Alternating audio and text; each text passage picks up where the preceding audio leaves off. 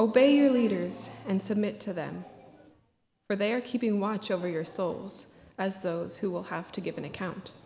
Let them do this with joy and not groaning, for that would be of no advantage to you. Pray for us, for we are sure that we have a clear conscience, desiring to act honorably in all things. I urge you the more earnestly to do this in order that I may be restored to you the sooner. And this is the word of the Lord.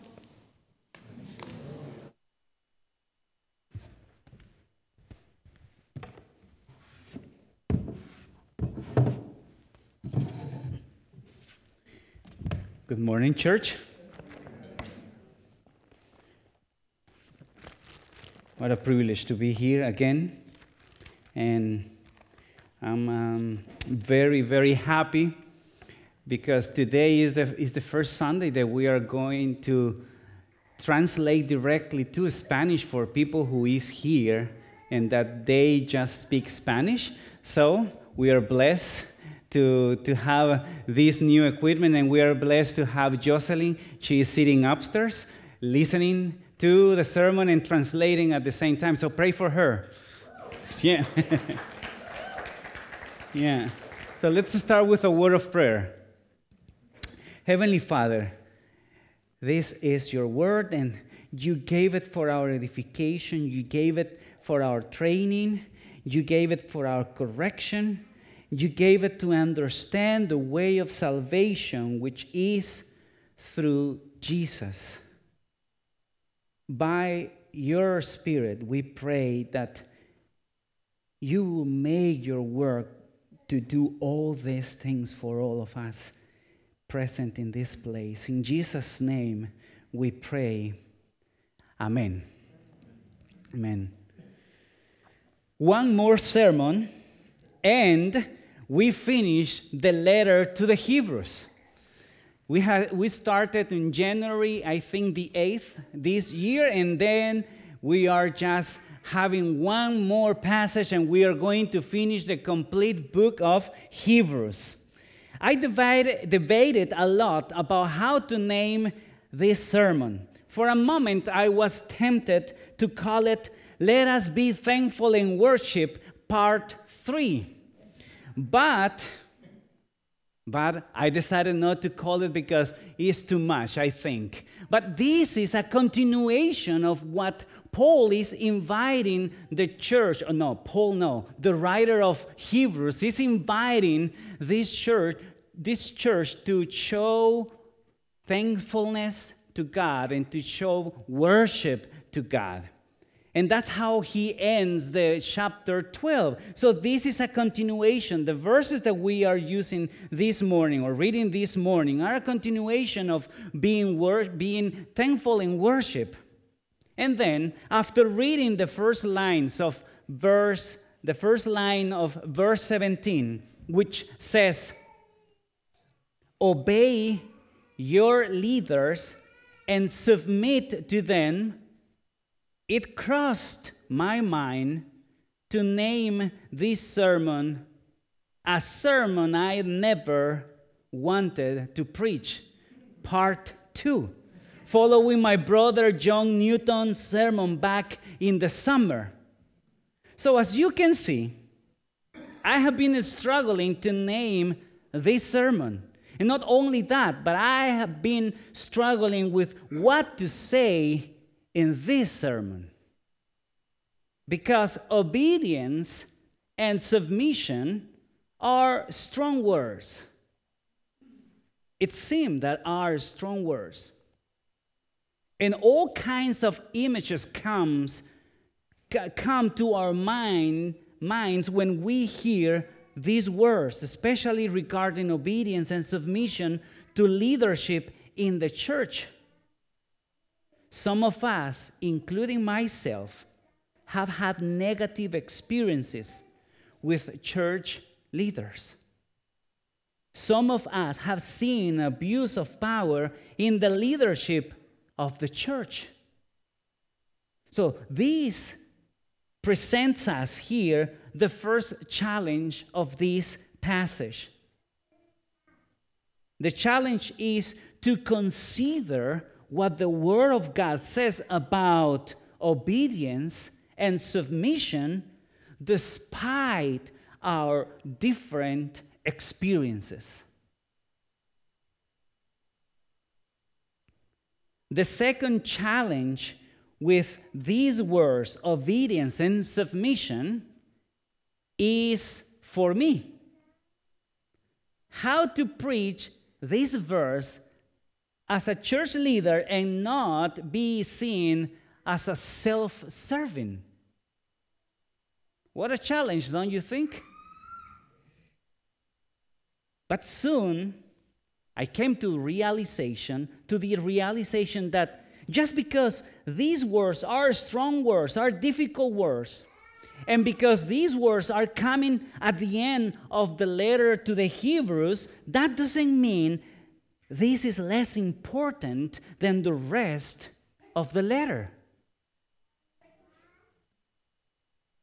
And furthermore, it didn't take long for me to realize that this Bible verse speaks more to the church leaders than the church itself.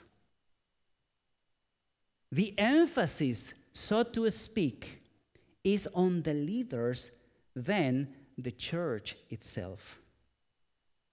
Leaders have conditional authority, and the church obedience depends on the two conditional expressed after the command to obey and to submit.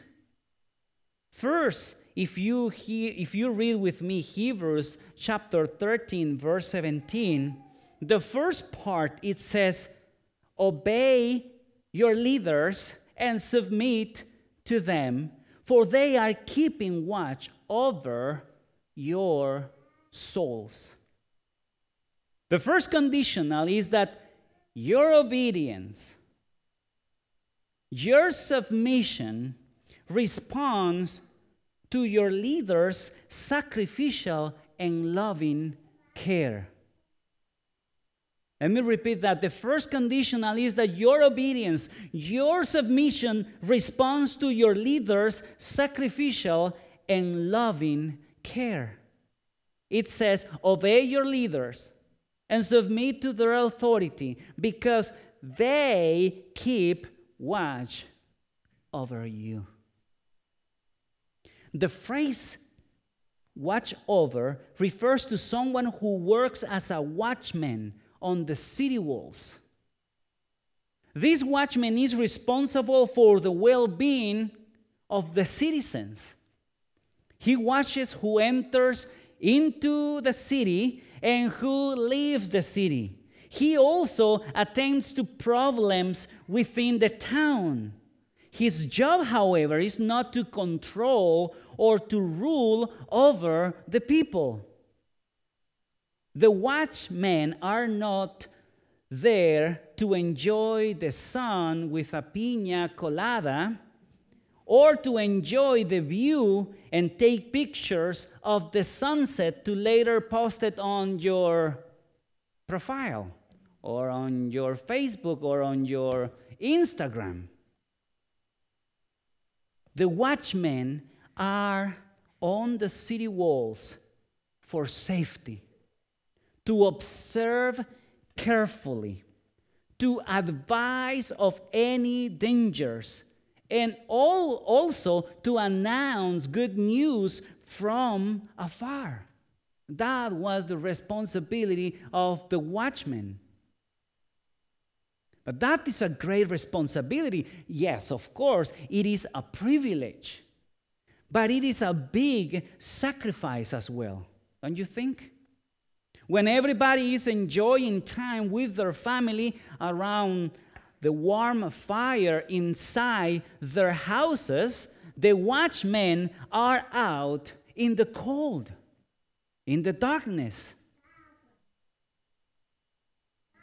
When everybody is sleeping, the watchmen are awake.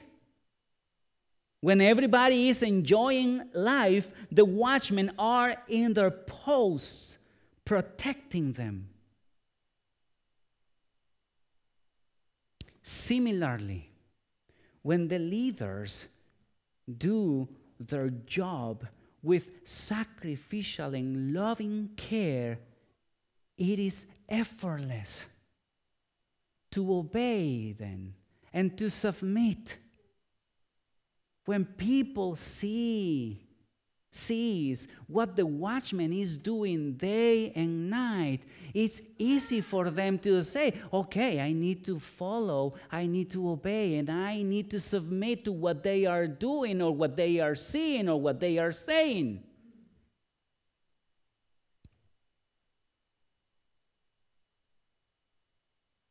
In Ezekiel 33, verse 6, God spoke against the watchman who fail to sound the alarm when enemies approach, and against the shepherds. Then in chapter 33, those shepherds who do not protect the flock from predators.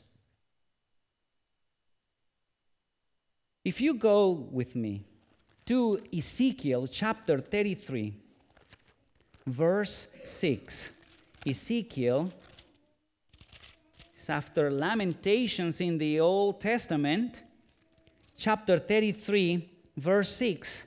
And look what is what God is telling to the watchman. Verse 6 says, "But if the watchman sees the sword coming and does not blow the trumpet, so that the people are not warned, and the sword comes and takes any one of them, that is taking away in his iniquity, but his blood," look how serious this is for the watchman, "but his blood I will require at the watchman's hand." It's going to be on his hands, the responsibility. So you see, this verse is most sovereign, is most humbling, not for the church, but for the leaders of the church. And if we go to the New Testament, in the New Testament, First Peter chapter 5, in verse 1-3, say it in another way. But it is the same. So if you go with me to 1 Peter chapter 5, verses 1-3, then it says there, "So I exhort the elders among you as a fellow elder and a witness of the sufferings of Christ, as well as a partaker in the glory that is going to be revealed, shepherd the flock of God that is among you, exercising oversight," or watching over, as we saw in Hebrews. Exercising oversight, not under compulsion, but willingly, as God would have you, not for shameful gain, but eagerly, not domineering over those in your charge, but being examples to the flock.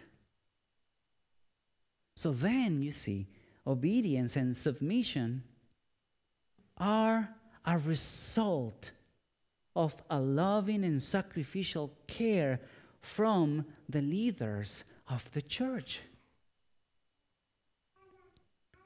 But look, the second conditional on obeying and submitting to the leaders. If we go back to Hebrews chapter 13, and the second part of verse 17 says, "Obey your leaders and submit to them, for they are keeping watch over your souls as those who will have to give an account."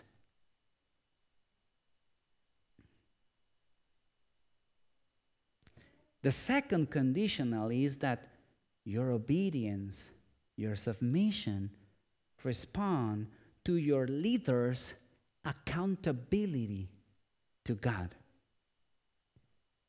As those who will have to give account. And I don't know about you, but I don't want to be here saying this morning. That is a big responsibility. Those leaders who are chosen biblically know that one day they will be accountable before God. A pastor once said, "I would prefer to be accountable to the congregation and not accountable for the congregation." And he is right. It is much harder to be accountable to a holy God than to fellow humans. But the bar is raised high here. The leaders are responsible for the church before God. Again, that gives me a sovereign humility. And I do not doubt that this is the reason why the writer of Hebrews in the next verse is asking for prayers. Look at verse 18, Hebrews 13:18. After what he is saying, I am asking for prayers. It says, "Pray for us. For we are sure that we have a clear conscience." Those who are in leadership, they need to be sure that they have a clear conscience. Pray for us. And says, desiring to act honorably in all things. You see, the bar is very high. Pray for us, because every decision the leaders make, every sermon the leaders preach, every word of counseling, every rebuke, every exhortation, everything the leadership does will be held accountable, not to man, but to God. Then he's saying at the end of his letter, pray for us. Please, pray for us. Whenever a leader meets with you or gives a word of advice from God's word, there must be fear and tremble in the leadership, because they will be accountable before God. God will ask those in leadership position, how did you take care of the brothers and sisters I put at First Congregational? How did you teach them my word? How did you love them and care for them? How did you provide for them? Did you serve them? Did you watch over them during the night and during the day? Did you point them to grace? Did you point them to forgiveness? Did you point them to repentance? God is going to ask the leaders about all these things. And at the end of the verse 17 says, "Obey your leaders and submit to them, for they are keeping watch over your souls, and those who will have to be as those who will have to give an account." And the next part says, "Let them do this with joy and not with groaning, for that would be of no advantage to you." Now that we have realized that obedience and submission are not based on a demand from the leadership, but the result of a sacrificial service in love and in full accountability before God, now it's easy to understand that obedience and submission are a response from God's people to those who labor, to those who work among them.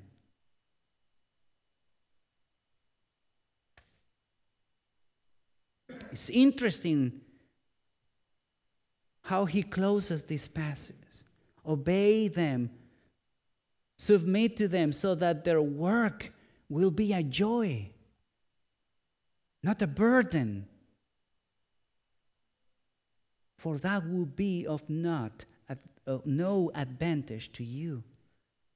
In other words, the church members have the potential to make their leaders glad or to make them groan. This is my third year as a leading pastor at this church, and it's only by God's grace. And I know that I have a lot to learn about pastoring and about you as well. But this church desire to be obedient to Christ and faithful to God's word has been my joy.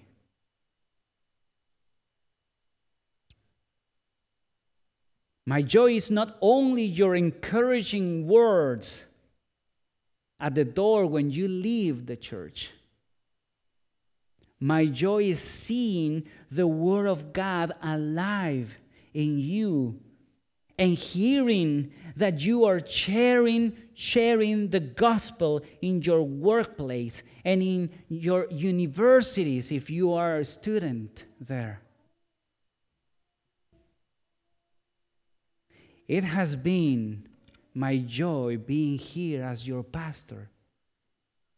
We know it has been easy.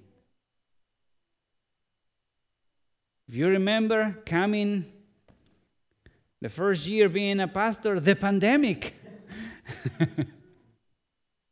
right? And finding ways how we were going to move forward. But it has been my joy working with all of you, navigating through those waters.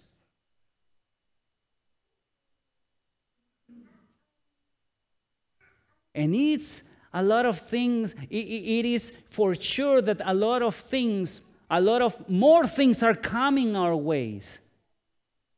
But together, I am sure that God will give us the grace to be faithful to His Word and to continue working for the expansion of His kingdom.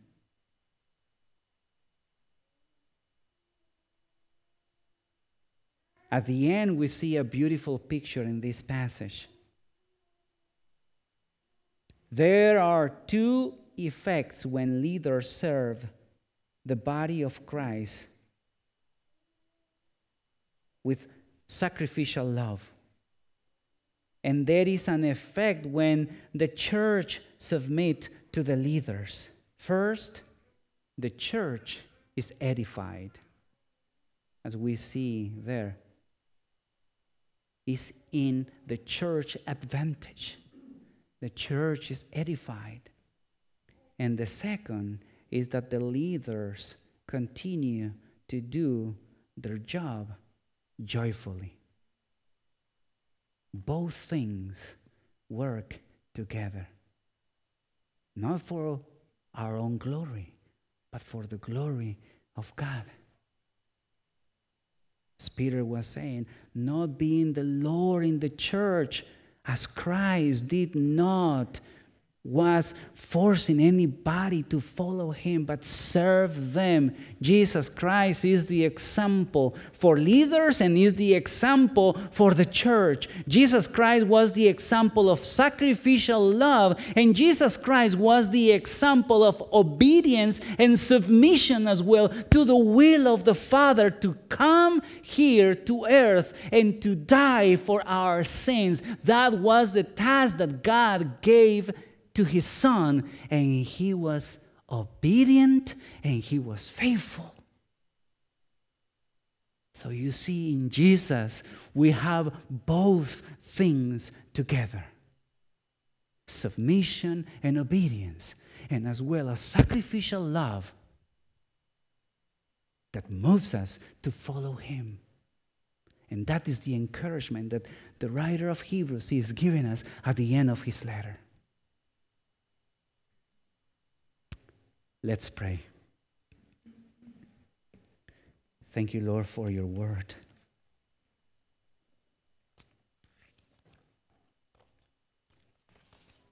And thank you, Lord, for this sovereign exhortation that you are giving us here, to submit ourselves, to be obedient as Jesus was obedient, to follow you, Jesus, as you were the one who sacrificed everything in order to give us salvation. Help us, Lord, to recognize that it is in you that we are able to do these things. We pray that you will fill our hearts with the mind of Jesus, who didn't take into consideration his position as God, but he came humble in obedience to this earth. And then God the Father exalted him, and now he's sitting at the right hand of God the Father. Thank you, Lord, for this example of sacrificial love for all of us. It is easy to follow you, Jesus. It is easy to say that we love you because you loved us first. And we are grateful for that. In Jesus' name, we pray. Amen.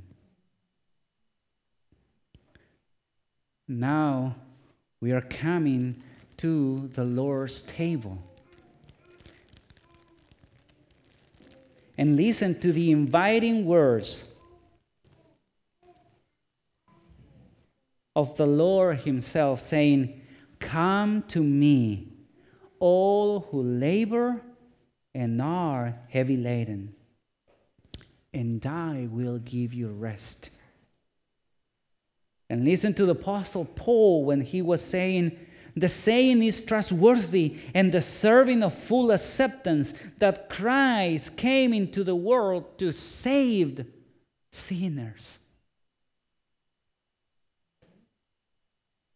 And finally, here the Apostle John, when he says, "But if anyone does sin," we have an advocate with the Father, Jesus Christ, the righteous.